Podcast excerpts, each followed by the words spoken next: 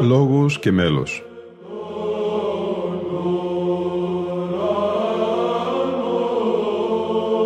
Προσεγγίσεις στη μυσταγωγία της ψαλτικής τέχνης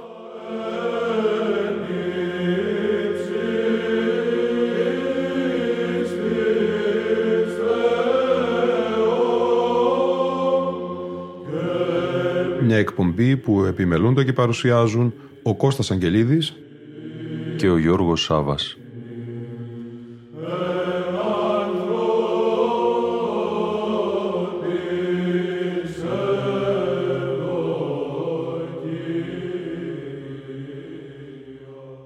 Αγαπητοί φίλοι ακροατές και φίλες ακροάτριες, η σημερινή μας εκπομπή θα είναι αφιερωμένη στην κοίμηση της Αγίας Θεοτόκου, με λόγους και ομιλίες.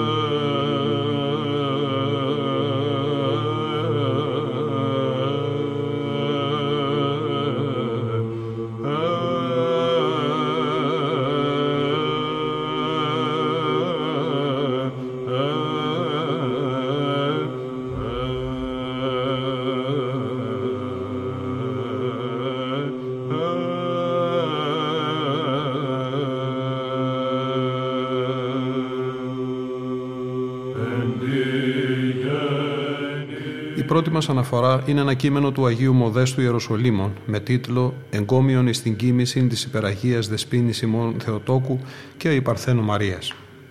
Ευλογημένη κοίμηση της πολυδοξασμένης Θεοτόκου, αυτής που παραμένει Παρθένος πάντα και μετά τη γέννα, της οποίας το σώμα διαφυλάχθηκε άφθορος στον τάφο από τον προελθόντα εξ αυτής σωτήρα Χριστό ευλογημένη κοίμηση της πολυδοξασμένης Θεοτόκου δια της οποίας πνεύματα και ψυχέ δικαίων τετελειωμένων πέτυχαν τη Θεία από το Χριστό αιώνια παρηγοριά.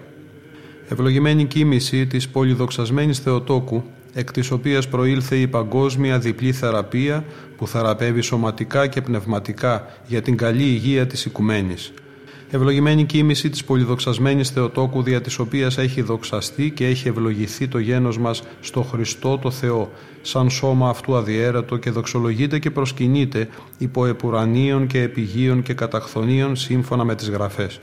Ευλογημένη κοίμηση της πολυδοξασμένης Θεοτόκου δια της οποίας λάβαμε εμείς την άφεση των παραπτωμάτων ημών και έχουμε λυτρωθεί από την τυραννίδα του πονηρού ευλογημένη κοίμηση της πολυδοξασμένης Θεοτόκου, δια της οποίας ανανεώθηκαν τα σύμπαντα και ενώθηκαν τα γήινα με τα ουράνια και υμνούν και διακηρύσουν μαζί τους. Δόξα είναι ψήστης Θεό και επιγής ειρήνη εν ανθρώπης ευδοκία ευλογημένη κοίμηση της πολυδοξασμένης Θεοτόκου δια της οποίας η ασύλληπτη άπειρη φιλανθρωπία της τρισυπόστατης θεότητας έχει φανερωθεί σε μας εκπλήσοντας τις Άγιες δυνάμεις των ουρανών και μας παρακινεί στην ομολογία και στον ατέλειωτο έπαινο της ανίποτος ευσπλαχνίας και της καλοσύνης της. Ευλογημένη κοίμηση της πολυδοξασμένης Θεοτόκου, την οποία οι προφήτες και οι δίκαιοι διαλαλούσαν με εξυμνούσα σάλπιγγα, αφού επιθυμούσαν να φτάσουν στην πολυπόθητη ημέρα αυτής κατά την οποία θα προήρχεται ο εξ αυτής σωτήρ που θα λύτρωνε αυτούς από τα αναπόφευκτα δεσμά του Άδη.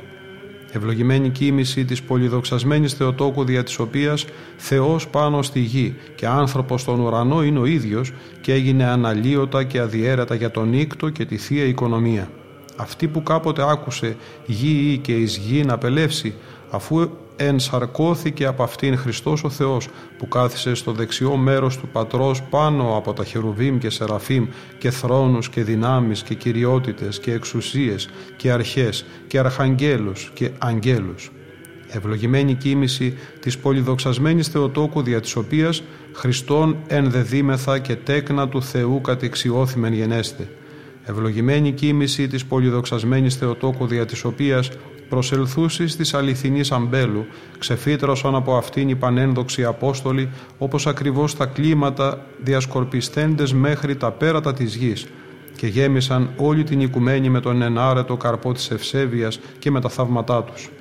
Ευλογημένη κίνηση της πολυδοξασμένης Θεοτόκου δια της οποίας αφού ακτινοβόλησε ο Χριστός το Άγιο και φωτοποιό φως άναψαν από αυτό σαν πηγές φωτός ανά τον κόσμο οι Άγιοι Μάρτυρες υφιστάμενοι τα ίδια με αυτόν παθήματα οι οποίοι και μέχρι θανάτου παραδεχόμενοι αυτήν σαν Θεοτόκο απεκόμισαν από αυτόν τους στεφάνους της δικαιοσύνης. Ευλογημένη κίνηση της πολυδοξασμένης Θεοτόκου γύρω από την οποία από τον ουρανό κατεβαίνουν άγγελοι και αρχάγγελοι και από τα πέρατα της γης έξοχοι Απόστολοι συγκεντρώνονται όπως μόνος ο Θεός γνωρίζει ο οποίος καθοδήγησε και συγκέντρωσε αυτούς σε πανάγια τελετή της θεομετρικής αυτού κοιμήσεως εκπληρώνοντας σε αυτό το σημείο το από παλιά λεχθέν μοσαϊκό πρόσταγμα από αυτόν τιμάν του στεκώντας γιατί είναι εκφύσεως γενναιόδωρος και πανάγαθος ο δεσπότης μας. Χαίρε αγαπημένος στο Θεό, έμψυχε ναέ του απείρου υψίστου, όπου η άειλη υπάρχουσα σοφία Θεού του Πατρός, αφού κατοίκησε, έχτισε Χριστός ο Θεός το ναό του σώματος αυτού, ο οποίος βρήκε τη δική του ανάπαυση σε σένα για τη σωτηρία του κόσμου και ο οποίος διάλεξε εσένα για την αιώνια πανένδοξη ανάπαυσή του. Χαίρε Παναγία Θεοτόκε γιατί ο βασιλιάς της δόξας Κύριος ο Ιησούς, ο οποίος διάλεξε να γίνει σε εσύ η πνευματική βασιλεία του πάνω στη γη και ο οποίος χάρισε δια σου την επουράνια βασιλεία του σε εμάς, στην οποία να είσαι σύ άφθαρτη, τοποθέτησε εσένα ώστε να είσαι η πιο ένδοξη από όλους για τη δόξα του Πατρός αυτού και του Πνεύματος. Χαίρεσαι που σε καταλαβαίνουν οι ευσεβείς πως έχεις μέσα σου το Θεό γιατί από σένα ο Χριστός διάλεξε το γένος μας και ύψωσε κέρα σωτηρίας ημίν, για να αναγγείλουμε εμείς το λόγο της αλήθειάς Του σε όλα τα έθνη. Γιατί σώζει αλήθεια από κάθε θλίψη αυτούς που ομολογούν εσένα Θεοτόκο, ο Θεός που καθοδηγεί εσένα κοντά Του για να φροντίζεις για μας. Χαίρε κόρη του Ιωακήμ και μητέρα του Θεού που δημιούργησε τα σύμπαντα, η προσκληθήσα από Αυτόν στην κλήρωση της ευτυχίας, της ανώτερης απόλων επί της γης, και στον ουρανό ευτυχισμένων Αγίων δυνάμεων. Χαίρε εσύ που πηγάζεις στα φάρμακα, η οποία πήγασε στο Χριστό που γιατρεύει κάθε αρρώστια, που πηγάζει μυστικά τη ζωοποιού χάριτος και του Παναγίου Πνεύματος αυτού τα νάματα, που τρέχουν σαν ποταμό στην αιώνια ζωή και που σε έστειλε μετά να τον αναθρέψεις επί ύδατος αναπαύσεως αυτού. Χαίρε πολυδοξασμένη μητέρα του αιωνίου φωτός, του Θεού που είναι αληθινός στη φύση και στην ουσία, και από ε, εσένα αφού παρουσιάστηκε με τη δική μας φύση πάνω στη γη και σημειώσαντος εφημάς το φως του προσώπου αυτού, από αυτόν ένδοξα προσκλήθηκες εσύ να είσαι με θεία χάρη κατενόπιον εν φωτή ζώντων. Χαίρε το καταφύγιο των ανθρώπων προς το Θεό, ο οποίος προερχόμενος από εσένα αφού προσλάβει εμάς και γίνεται ημών καταφυγή και δύναμης, κάνει για μας μεγάλες θεραπείες και δυνάμεις στον κόσμο προς αύξηση της εκλογής των χριστιανών, αφού προσκάλεσε εσένα ευλογημένη Θεοτόκε σε ανήμνηση αιώνια της ανίποτης ευσπλαχνίας και φιλανθρωπίας αυτού που έγινε σε εμάς δια σου. Χαίρετο από το Θεό κοιμήλιο της επουρανίου βασιλείας όπου ο αμνός του Θεού έρων την αμαρτία του κόσμου στάλθηκε πανηγυρικά χάρη της γιορτής των επουρανίων Αγίων Αγγέλων και των επιγείων θνητών να μεταφέρει την προσταγή σαν πολύ έντιμη στην άνω εκκλησία των πρωτοτόκων. Χαίρε μητέρα Παναγία του Σωτήρος μας Θεού που βρίσκεται με τη βοήθειά σου μαζί μας και εμείς μαζί του και όπως ακριβώς αξίωσε εσένα στο πρόσωπό σου Κυρίως και αληθώς να υμνηθεί αυτή που γέννησε το Θεό και να προσκυνηθεί από όλους τους ευσεβείς επί της γης, το ίδιο και τώρα στους ουρανούς από τους Αγίους Αγγέλους, σαν σεβαστή μητέρα του Δεσπότη Αυτόν. Χαίρε ερωτά τη μητέρα η Πάρθενε που γέννησε στον εκπνεύματος Αγίου Χριστών των Υιών του Θεού, που ενσαρκώθηκε σε σένα τον άμεμπτο και στη Θεία και στην ανθρώπινη φύση, δηλαδή και στις δύο φύσεις και στα θελήματα και στις ενέργειες, που όταν ήθελε ενεργούσε σαν Θεός, όταν ήθελε ενεργούσε σαν άνθρωπος, ο οποίος ο ίδιος ένας διατηρούσε ασύγχυτα και αδιέρετα με τις δύο καταστάσεις στην εξουσία, τον οποίο και αφού παραμείνεις κοντά του με παρησία παρακάλεσε αφού έτσι φρονείς πάντοτε να φυλάτεται η Εκκλησία του με ευσέβεια. Χαίρεσαι μνήα μόλυντη Θεοτόκε, γιατί ο Κύριος ο Θεός που από τον ουρανό ήλθε και κατοίκησε στην κοιλία σου χωρίς να εγκαταλείψει τους ουρανούς, όπως ακριβώς στην επίγεια πατρίδα απερίγραπτα αυτός καταξίωσε εσένα από αυτήν την πρόσχερη επίγεια πατρίδα, να φτάσεις στην ανώτερη επουράνια πατρίδα την οποία και δια σου χάρισες στους Αγίους για να εξουσιάζεις σε αυτούς. Χαίρε ηλαστήριο πλέον θείο και θεοκατασκεύαστο, δια του οποίου προήλθε η εξηλαίωση και ο σωτήρ Χριστός ο Θεός, γιατί από σένα Παναγία Θεοτόκε, αφού ντύθηκε το εκπνεύματος Αγίου του σώματος αυτού το παραπέτασμα, έγινε αρχιερεύσεις στον αιώνα κατά την τάξη Μελχισεδέκ, καθώς έχει γραφτεί. Αυτός που ανάλαβε να παραδώσει εσένα χαρίζοντας πάντα και παρακαλώντας δια σου εξηλαίωση για την οικουμένη. Χαίρε Μαρία ο νοητός και λαμπρότατος παράδεισος, αφού καρποφόρησε στον εκπνεύματος Αγίου του Θεού γενόμενων καρπών της ζωής και της αθανασίας Χριστό το Θεό μας, στον οποίο μετέχοντες με την ορθή πίστη σε Αυτόν αναζωογονηθήκαμε και ο οποίος εγκατέστησε με άφθαρτο το σώμα εσένα στον Παράδεισο και ο οποίος δια σου άνοιξε για χάρη μας την είσοδος σε αυτό. Χαίρε δέσποινα των ανθρώπων, Παναγία Θεοτόκε, εκ της οποίας του κόσμου ο υπέρθεος Θεός και υπεράγαθος δεσπότης μας, συμμετέχοντας στη φύση ημών των θνητών σε όλα, χωρίς αμαρτίες, ήρθε στον κόσμο καταξιώνοντας και μας, κοινωνούς γενέστε της θεία αυτού φύσεως, δείχνοντας εύνοια ώστε να γίνεις εσύ νοητή πόλη αυτού και προσκαλώντας εσένα, Κύριος των δυνάμεων την πόλη αυτού.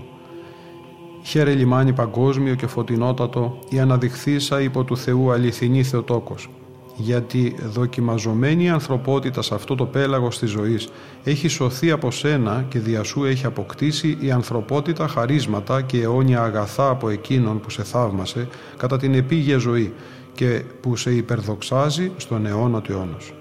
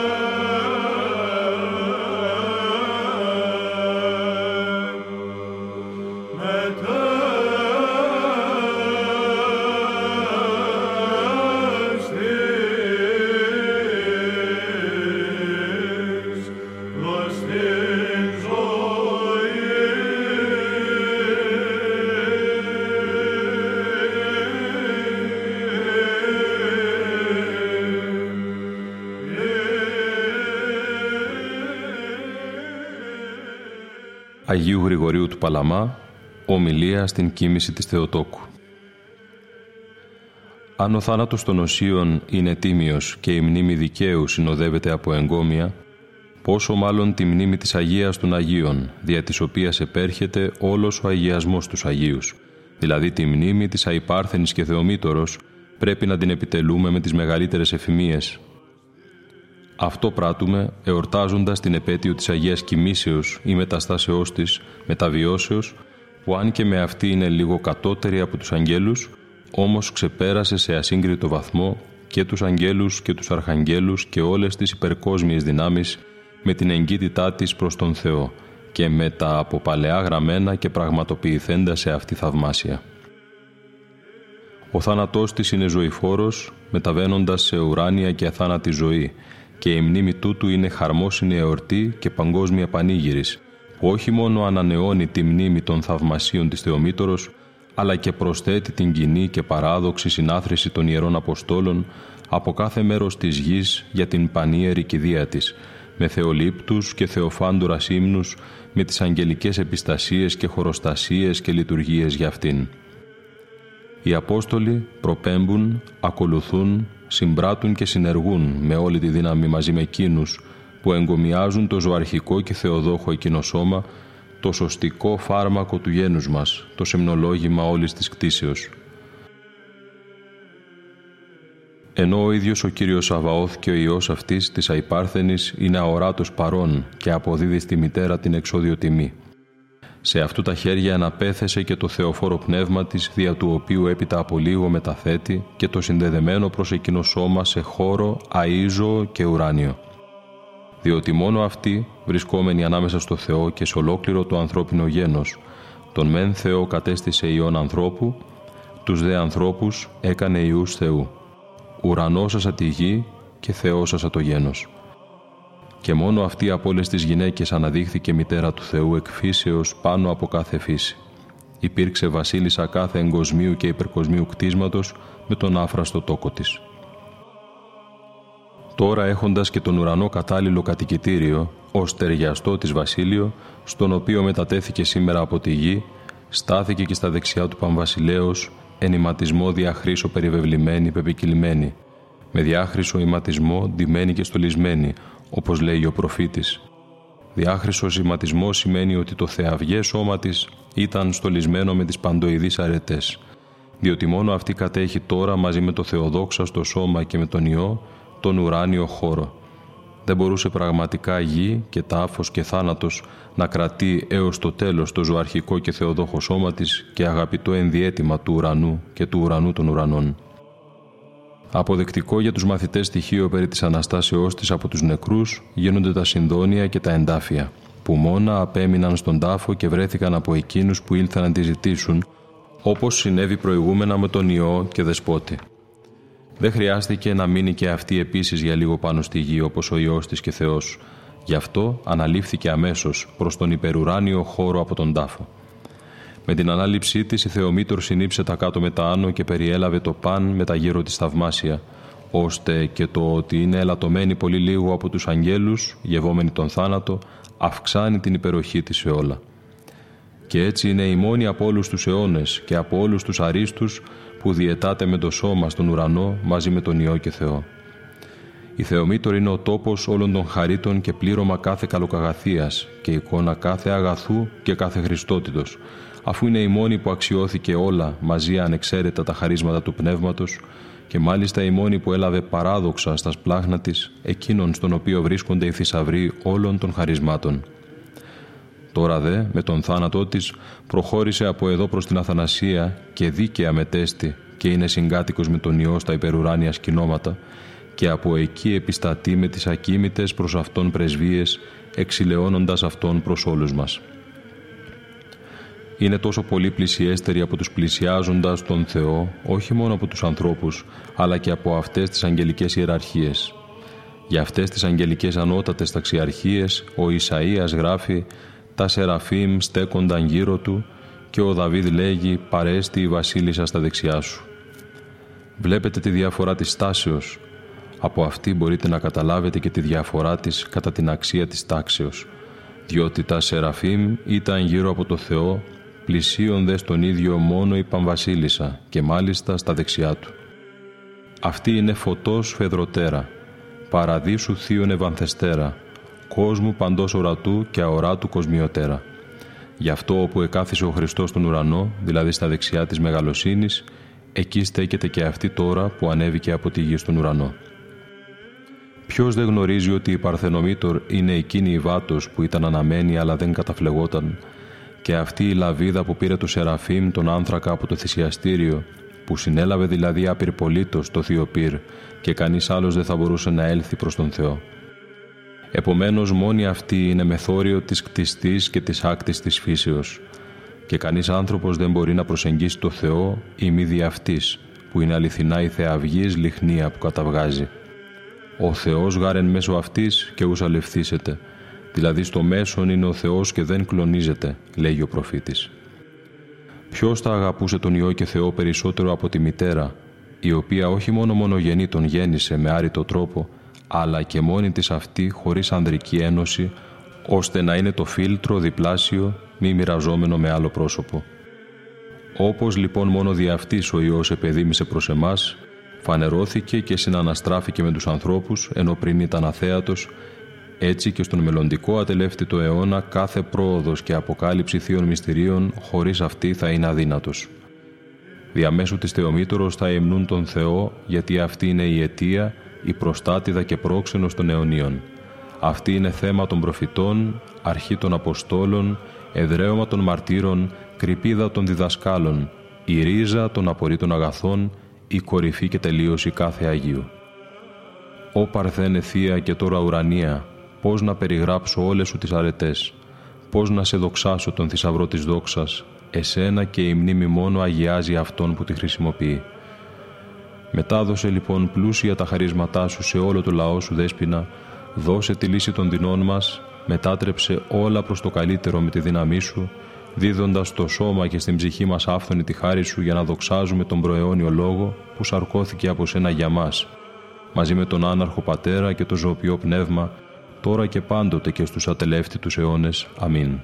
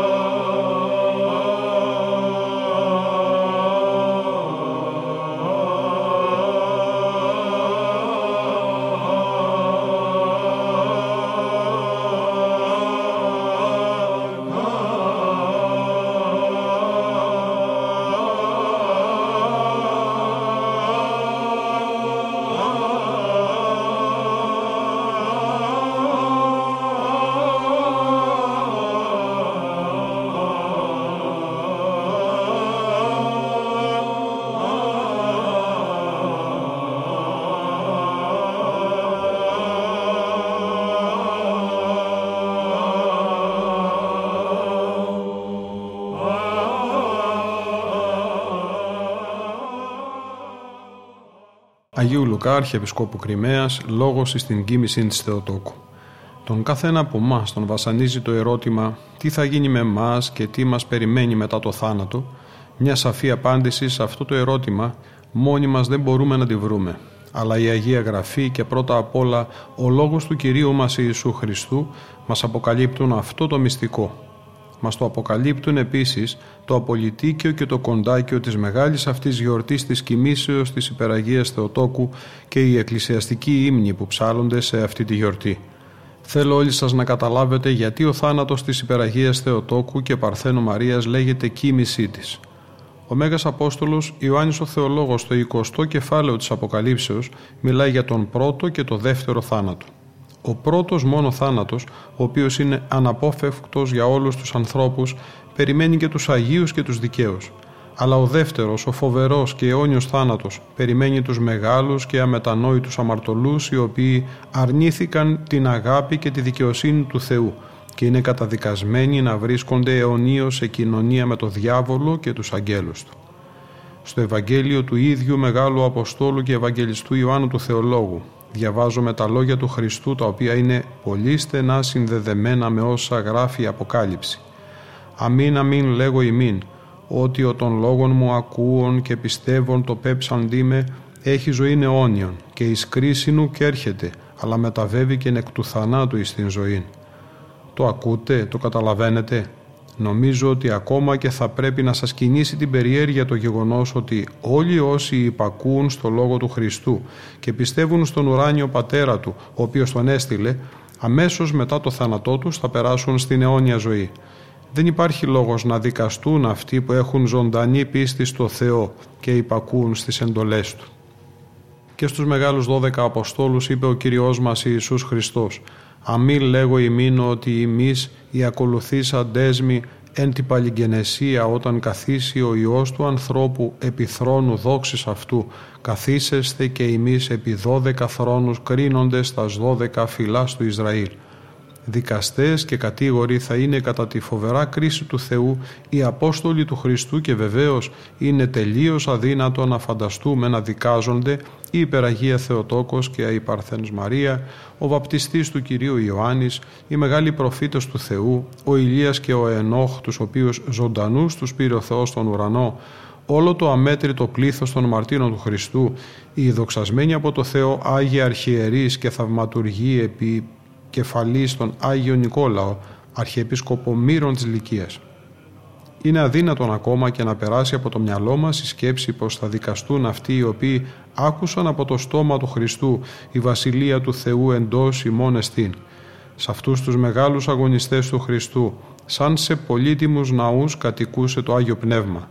Ακόμα και ζώντας στη γη αυτή, βρισκόντουσαν σε άμεση κοινωνία με το Θεό επειδή έτσι είπε ο Κύριος μας Ιησούς Χριστός «Εάν τις αγαπήσει με τον λόγον μου τηρήσει και ο πατήρ μου αγαπήσει αυτόν και προς αυτόν ελευσόμεθα και μονήν παρά αυτό ποιήσομεν».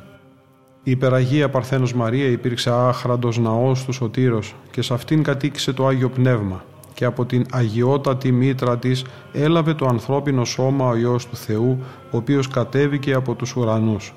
Γι' αυτό ο σωματικός της θάνατος δεν ήταν θάνατος αλλά κοίμηση, δηλαδή ένα άμεσο πέρασμα από τη βασιλεία του Θεού εντός της στη βασιλεία των ουρανών και την αιώνια ζωή. Μου ήρθε τώρα στο μυαλό και κάτι καινούριο. Σε ένα από τα προηγούμενα κηρύγματά μου σας έλεγα ότι έχουμε κάθε λόγο να πιστεύουμε ότι και το σώμα της υπεραγίας Θεοτόκου με τη δύναμη του Θεού έγινε άφθαρτο και ανελήφθη στους ουρανούς. Αυτό μας λέει και το κοντάκιο της μεγάλης γιορτής της κοιμήσεως της Θεοτόκου, την εν πρεσβείες ακίμητων Θεοτόκων και προστασίες αμετάθετων ελπίδα, τάφος και νέκρωσης σου και κράτησε ως γα ζωής μητέρα προς την ζωήν μετέστησεν ο μήτρα νικήσασα υπάρθενον. Προσέξτε, τάφος και νέκρωσης ου και κράτησε. Σκεπτόμενοι αυτό, Ας θυμηθούμε και τι γράφει η Αγία Γραφή για το θάνατο του μεγαλύτερου προφήτη της Παλαιάς Διαθήκης του Μωυσή, στο 34ο κεφάλαιο του βιβλίου του Δευτερονομίου ότι πέθανε σύμφωνα με το λόγο του Θεού στο όρος Νεβό και τάφηκε στη γη Μωάβ. Ο τάφος του μεγάλου αυτού προφήτη έπρεπε να είναι για πάντα τόπος προσκυνήματος για όλο το λαό του Ισραήλ.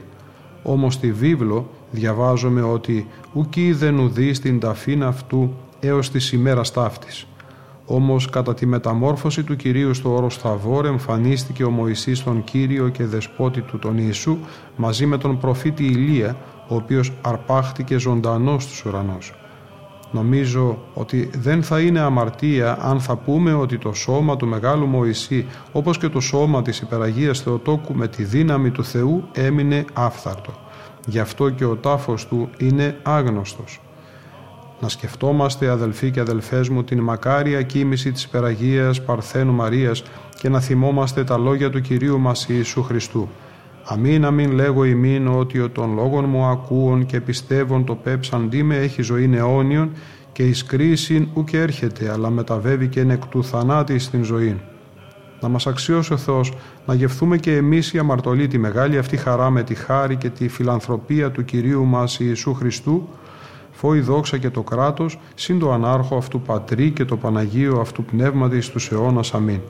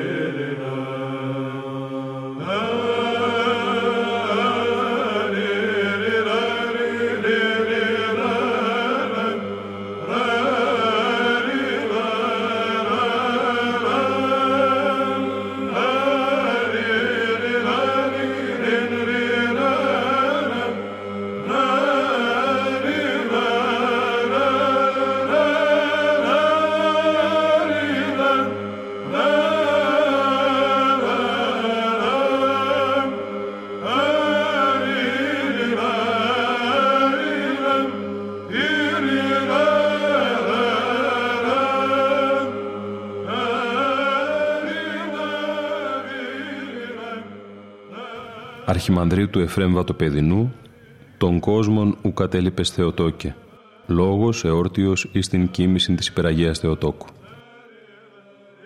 Πάσχα εορτάζουμε σήμερα αγαπητοί μου αδελφοί και πατέρες, το Πάσχα του καλοκαιριού. Πάσχα μας ετοίμασε η Κυρία Θεοτόκος. Διάβαση ένδοξη εκ του θανάτου εις την ζωήν. Δεύτερο Πάσχα, Άγιο, άμωμο, ζωοποιό για το ανθρώπινο γένος, γιατί πράγματι σήμερα νενίκυνται της φύσεως οι όροι. Όπως η πηγή της ζωής προς την ζωή διαμέσου θανάτου μετάγεται, αναφωνεί ο Άγιος Ιωάννης ο Δαμασκηνός. Ο θάνατος της ζωαρχικής μητρός του Κυρίου υπερβαίνει την έννοια του θανάτου, ώστε δεν ονομάζεται καν θάνατος, αλλά κοίμησης και θεία μετάστασης και εκδημία ή ενδημία προς τον Κύριο. Και αν ακόμη λεχθεί θάνατος, όμως είναι θάνατος ζωηφόρος, αφού μεταβιβάζει σε ουράνια και αθάνατη ζωή. Η μετάσταση της Θεοτόκου ως ένα γεγονός αναμφισβήτητο που διασώθηκε από την Ιερά Παράδοση έχει ενσωματωθεί στην διδασκαλία της Ορθοδόξου Εκκλησίας και δεν έχει σχέση με τις ευσεβιστικές δοξασίες των δυτικών περί ασπόρου συλλήψεως και άνευ θανάτου ζωής της Θεοτόκου. Η Παρθένος ήταν εκείνο το ιδιαίτερο δημιούργημα του Θεού που υπερεύει όλους τους ανθρώπους και τους αγγέλους. Αυτή μόνη από τους ανθρώπους έζησε βίο πανάμωμο και το ακάλυπτο για όλα τα λογικά όντα κατέστη μητέρα του Θεού. Επειδή δεν είχε ποτέ αμαρτήσει καθότι δεν υποχώρησε σε κάποιο φιλίδωνο λογισμό, δικαίως και δεν έζησε επί της γης με οδύνες της αρκός, με ασθένειες. Αν και είχε σώμα ζωαρχικό, εν τούτης ως άνθρωπος υπέρχεται στην ασθένεια του θανάτου και πεθαίνει, χωρίς όμως να χωριστεί η ψυχή και το σώμα της από το Θεό. Λύνεται προσωρινά ο σύνδεσμος που τα ενώνει μεταξύ τους, όπως είχε γίνει και με τον Χριστό. Μετά τον θάνατο η ψυχή της ενώνεται αμέσως με τον Χριστό, διότι ο Κύριος κατά την ώρα της κοιμήσεως της μητέρας του, συνοδευόμενος από τα υπερκόσμια τάγματα των αγγέλων και των Αγίων, παίρνει την ιερά ψυχή της όχι απλώς στον ουρανό, αλλά έως αυτού του βασιλικού θρόνου του εις τα επουράνια Άγια των Αγίων, όπως αναφέρει ο Άγιος Ιωάννης ο Δαμασκηνός. Ενώ το ζωαρχικό και θεοδόχο σώμα της Παναγίας μετά από τρεις ημέρες μετατίθεται στους υπερουρανίους χώρους, άφθαρτο προς τον μονογενή και αγαπημένο Υιό της, δηλαδή μπορούμε να μιλήσουμε και για ενσώματη Ανάσταση της Θεοτόκου. Ανάσταση όμως που δεν ενεργήθηκε από την ίδια, αλλά από τον Υιό και Θεό της. Μάρτυρας αυτής της Αναστάσεως μεταστάσεως της Θεοτόκου είναι ο Απόστολος Θωμάς, ο οποίος δεν παρευρισκόταν στην οσία ταφή της, αλλά ερχόμενος καθυστερημένος ο συνήθως μετά από τρεις ημέρες και μετά από παράκλησή του, ανοίγουν οι υπόλοιποι Απόστολοι τον τάφο και δεν βρίσκουν το Θεοδόξαστο εκείνο σώμα. Βλέπουν όμως την Θεοτόκο να ανεβαίνει στους ουρανούς και να παραδίδει στον Απόστολο Θωμά την τιμία και αγία ζώνη της ως τεκμήριο της μεταστάσεώς της. Κάτι αντίστοιχο με ό,τι είχε γίνει και με την ψηλάφιση του Κυρίου από τον ίδιο Απόστολο. Το σώμα της Παναγίας, όπως και το σώμα του Ιού της, δεν υπέστη διαφθορά στον τάφο, δηλαδή δεν αλλοιώθηκε, δεν διαλύθηκε στα υλικά στοιχεία που το συνέθεταν. Εξάλλου, μετά την Ανάσταση του Χριστού, τα σώματα πολλών Αγίων του δεν διαφθείρονται, αλλά γίνονται μερικώς άφθαρτα λείψανα, πόσο μάλλον ήταν λογικό να μην φθαρεί και το Θεοδόχον σκηνώμα της Μητέρας του Θεού. Ο Άγιος Ανδρέας Κρήτης λέγει ότι το αδιάφθορο της παρθενίας της Θεοτόκου κατά την γέννηση του Χριστού έχει ως φυσικό επακόλουθο και τη μη διαφθορά του σώματός της κατά την ώρα του θανάτου. Ο τόκος διέφυγε την φθοράν και ο τάφος την διαφθοράν ου προσήκατο. Η Παναγία Θεοτόκος μετά την κοιμησή της καθίσταται η μητέρα της νέας κτίσεως της Εκκλησίας του Χριστού. Επειδή αυτή είχε την κεντρική θέση στην οικονομία της σωτηρίας, αφού από αυτήν σαρκώθηκε ο Κύριος που είναι η κεφαλή της Εκκλησίας, έχει τώρα στην Επουράνιο Εκκλησία όλο το πλήρωμα της χάριτος και δόξας και παρησίας. Έγινε η ευεργέτηδα πάσης της φύσεως και κτίσεως, γι' αυτό προσκυνείται από όλη την κτήση ως κυρία και δέσποινα και βασίλισσα και θεομήτωρ. Δια της Θεοτόκου και χάριν αυτής, η ιστορία όλου του κόσμου εισήλθε σε νέα τροχιά. Ασύγκριτα μεγαλειοδέστερη και ανώτερη από ό,τι υπήρχε πριν από αυτήν. Δεν μπορούσε το εμπορεί κάποιο δημιούργημα να γίνει τελειότερο από αυτήν, ούτε η ίδια μπορούσε να γίνει τελειότερη από ό,τι είναι. Αλλά και σύμφωνα με τους πατέρες, τρία πράγματα δεν μπορούσε να κάνει τελειότερο ο Παντοδύναμος Θεός. την σάρκωση του Θεού Λόγου, την Παρθένο Θεοτόκο και την μακαριότητα που θα απολαμβάνουν οι σεσωσμένοι. Η Παναγία μετά την Ανάσταση του Χριστού ήταν το στήριγμα των Αποστόλων και της νεοειδρυθήσης Εκκλησίας του Χριστού. Αυτή δίδασκε τους νέους χριστιανούς, τους καθοδηγούσε, τους παρηγορούσε στις θλίψεις τους. Στον καταπλάτος βίο της διαβάζουμε ότι ο Αρχάγγελος Γαβριήλ τρεις ημέρες πριν την κοιμησή της την επισκέπτεται όπως και στον Ευαγγελισμό και της αναγγέλει την έντοξη μετάστασή της από το θάνατο στη ζωή. Κατόπιν το Άγιο Πνεύμα με τρόπο θαυματουργικό συγκέντρωσε όλους τους Αποστόλους στη Γεθσιμανή, στον οίκο της Θεοτόκου, για να παραστούν στην οσία ταφή της και να πάρουν την ευλογία της. Αφού εγκομίασαν την υπερήμνητο μητέρα του Θεού, την παρακαλούσαν να τους πει κάποια τελευταία διδαχή της ως παρακαταθήκη. Τότε η Θεοτόκος τους λέγει μια παραβολή στην οποία ο κόσμος τούτος παρομοιάζεται με μια εμποροπανήγυρη. Όποιος κάνει την καλή εμπορία Όποιος δηλαδή κάνει την καλύτερη αγορά, αυτός είναι και ο πιο κερδισμένος. Και στη συνέχεια τους εξηγεί ότι έτσι είναι και στα πνευματικά. Όποιος στηρίσει με μεγαλύτερο ζήλο και ακρίβεια τις εντολές του Χριστού, αυτός θα πετύχει το μεγαλύτερο κέρδος. Θα δοξαστεί περισσότερο στη βασιλεία των ουρανών και τους προτρέπει να επιμένουν στον καλόν αγώνα. Πράγματι, πόσο ευαρεστείται η Παναγία μας όταν βλέπει ότι αγωνιζόμαστε για τη σωτηρία μας, πόσο αναπάβεται και η ίδια όμως πόσο αγωνίστηκε επί της γης με αφανή τρόπο ενώ ως αναμάρτητη δεν όφιλε να το κάνει. Το έκανε όμως για να μας αφήσει παράδειγμα τέλειας ασκήσεως.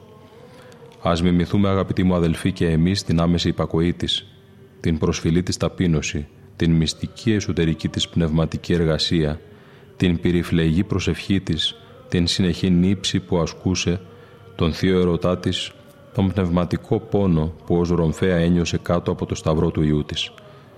Σε όσους αγωνίζονται αυτή γίνεται υπέρμαχος σύμμαχος, ασχέτως αν πριν ζούσαν ασώτος. Θυμηθείτε αδελφοί μου ότι και στην Οσία Μαρία την Αιγυπτία η Θεοτόκος έγινε η εγγυήτρια για τη μετάνοιά της. Και αφού η Οσία Μαρία αναχώρησε στην έρημο, όπου αγωνιζόταν με απαράκλητο τρόπο, η ίδια η Παναγία την παρηγορούσε με τις θείες εμφανίσεις της. Η Θεοτόκος ο σκουροτρόφος των μοναχών είναι και η χορηγός των θείων χαρίτων για τους μοναχούς και ιδιαίτερα για τους Αγιορείτες. Αυτή έδωσε το χάρισμα της νοεράς προσευχής στον Άγιο Μάξιμο τον Καυσοκαλύβη, τον Άγιο Γρηγόριο τον Παλαμά, τον Άγιο Σιλουάνο τον Αθωνίτη, αλλά και στον μακάριο γέροντα Ιωσήφ τον Ισυχαστή, ο οποίος όπως τα γνωρίζουν και οι περισσότεροι προσκυνητές συνδέεται άμεσα με τη συνοδεία μας και κατά ένα λόγο περισσότερο, η σημερινή ημέρα έχει ιδιαίτερη σημασία για εμάς, τα πνευματικά εγγόνια του γέροντος Ιωσήφ του Ισυχαστού, αφού σαν σήμερα περίπου τέτοια ώρα, μετά την Θεία Λειτουργία κοιμήθηκε με οσιακό θάνατο το 1959. Αυτός που τόσο αγάπησε την Παναγία μας, τη γλυκιά του Μανούλα καθώς την αποκαλούσε, ενώ πάμπολες αντιλήψεις, θείες εμφανίσεις και χαρίσματα έλαβε από αυτήν. Και πράγματι ένα ιδιαίτερο χαρακτηριστικό για τους οσίους αθωνίτες πατέρες ήταν η θεοτοκοφιλία τους και στο άκουσμα του ονόματός της δεν μπορούσαν να συγκρατήσουν τα δάκρυά τους, τα προερχόμενα από τον πάναγνο μητροπαρθενικό έρωτα. Μόνο που ακούγεται το όνομά της, η φιλόθεος ψυχή κινείται σε θαυμασμό, σε ευχαριστία και ευγνωμοσύνη. Έτσι και η μνήμη και μόνο της Θεοτόκου, δηλαδή η διανοητική ενασχόληση με το πρόσωπο της Παναγίας, αγιάζει αυτόν που τη χρησιμοποιεί. Έλεγε ο μακαριστός πατήρ Αθανάσιος ο Ιβερίτης ότι η αγάπη προς την Θεοτόκο σώζει τον άνθρωπο και ας μην έχει έργα. Θα πρέπει και εμείς αγαπητοί μου αδελφοί και πατέρες να αξιοποιήσουμε την μεσητεία της Θεοτόκου η οποία είναι σωστική. Σε κάθε θλίψη και πρόβλημά μας να μην ξεχνούμε ότι υπάρχει η των θλιβωμένων βοηθός, η προστάτης, η αντιλήπτορ, η παραμυθία των ολιγοψυχούντων, στην οποία μπορούμε να προστρέχουμε και να βρίσκουμε παρηγορία, άμεση λύση και απάντηση. Ευχόμεθα η Κυρία Θεοτόκος, η οποία μετέστη προς την ζωή, να δίδει πάντοτε την ευλογία της σε όλους μας, ώστε να περάσουμε την παρούσα ζωή αυλαβή και ακίνδυνο από τις πλάνες και μεθοδίες του πονηρού και να μας αξιώσει της επουρανίου βασιλείας του Ιού της. Αμήν.